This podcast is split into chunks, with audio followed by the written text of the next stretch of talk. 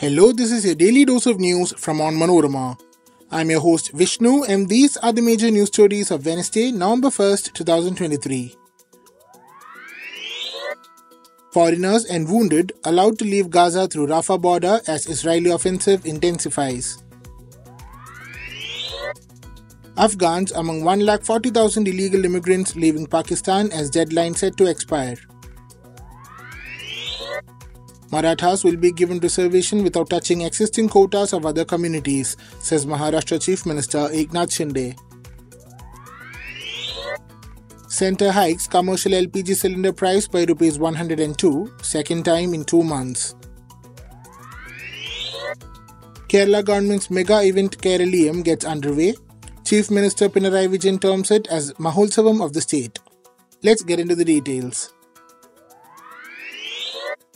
A first group of injured evacuees from Gaza crossed into Egypt on Wednesday under a Qatari mediated deal, Egyptian local media and a source at the border said, as Israeli forces pressed their battle against Hamas militants in the Palestinian enclave. The evacuees were driven in ambulances through the Rafah border crossing. Under the deal reached between Egypt, Israel, and Hamas, a number of foreigners and critically wounded people will be allowed to leave the besieged territory. The deal followed another day of bloodshed in Gaza, in which an Israeli airstrike killed about 50 people in a refugee camp, according to Palestinian health officials. Israel said the attack killed a senior Hamas commander and many other combatants. Communications and internet services were completely cut off in Gaza again on Wednesday, telecommunications provider Paltel said. Israel sent its forces into Hamas controlled Gaza following weeks of air and artillery bombardments in retaliation for an attack by the Islamist group on southern Israel on October 7th.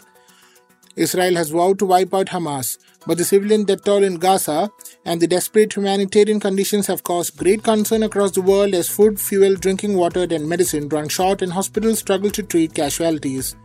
An Egyptian security source said that up to 500 foreign passport holders will pass the Rafah border crossing on Wednesday. About 200 people were waiting at the Palestinian side of the border on Wednesday morning, the source said. A second source said not all were expected to make it out on Wednesday, there was no timeline for how long it will remain open for evacuation, they added. More than 140,000 undocumented immigrants, most of them Afghan nationals, have returned to their Taliban ruled homeland, Pakistani officials said on Wednesday, hours before the expiry of a deadline to expel those living in the country illegally. Pakistan has said it will begin on Thursday an effort to round up and expel any such individuals after setting the deadline in October to begin expelling all undocumented immigrants, including hundreds of thousands of Afghans. A senior official in the northwest province of Khyber Pakhtunkhwa, bordering Afghanistan, said about 1,04,000 Afghan nationals had left through the main Torkham border crossing during the last two weeks. Some of them have been living in Pakistan for more than 30 years without any proof of registration, said Nasir Khan, the deputy commissioner of the area. Of the more than 4 million Afghans living in Pakistan, the government estimates 1.7 million are undocumented. Many fled Afghanistan during its decades of internal conflict since the late 1970s, while the Taliban takeover after the US withdrawal in 2021 led to another exodus. But Pakistan has taken a hardline stance, saying Afghan nationals have been behind militant attacks, smuggling, and other crimes in the South Asian nation. Kabul has dismissed the accusations, and rights groups have protested, asking Pakistan to reconsider. Maharashtra Chief Minister Eknath Shinde on Wednesday said the all party meeting held earlier in the day decided that reservation should be given to the Maratha community without tampering with the existing quotas of other communities in the state.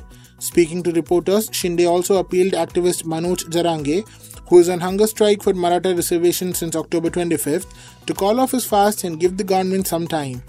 It was decided unanimously at the all party meeting that the state should make efforts for securing Maratha reservation without touching the existing quotas of other communities. The all party meeting also expressed its disappointment over the violent incidents reported in the last few days. Such violent acts would be a blot on the Maratha community's agitation for reservation. The state government needs some time to prepare a submission that will pass the legal test, said Shinde.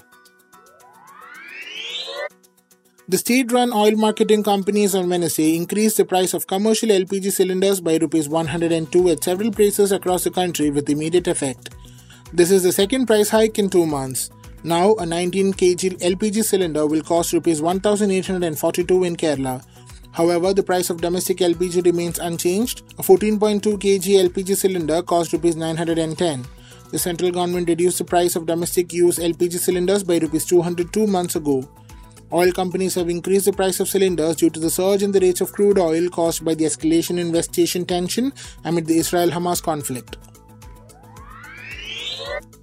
Keraliyam, the mammoth celebration announced by the left government to showcase Kerala's progress, achievements, and cultural heritage to the world, had a vibrant start on Wednesday, the state's formation day.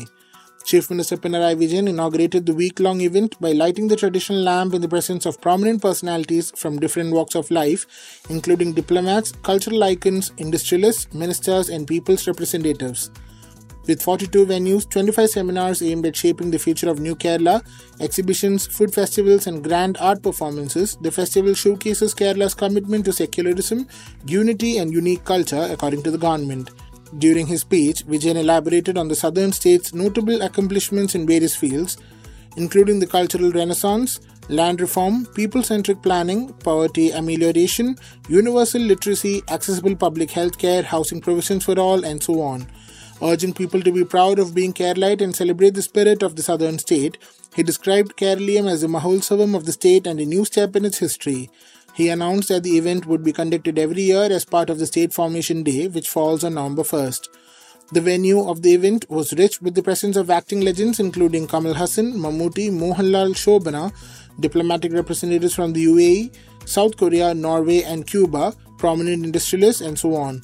However, the opposition Congress boycotted the event, alleging it was an extravagance as the state was reeling under an acute financial crunch.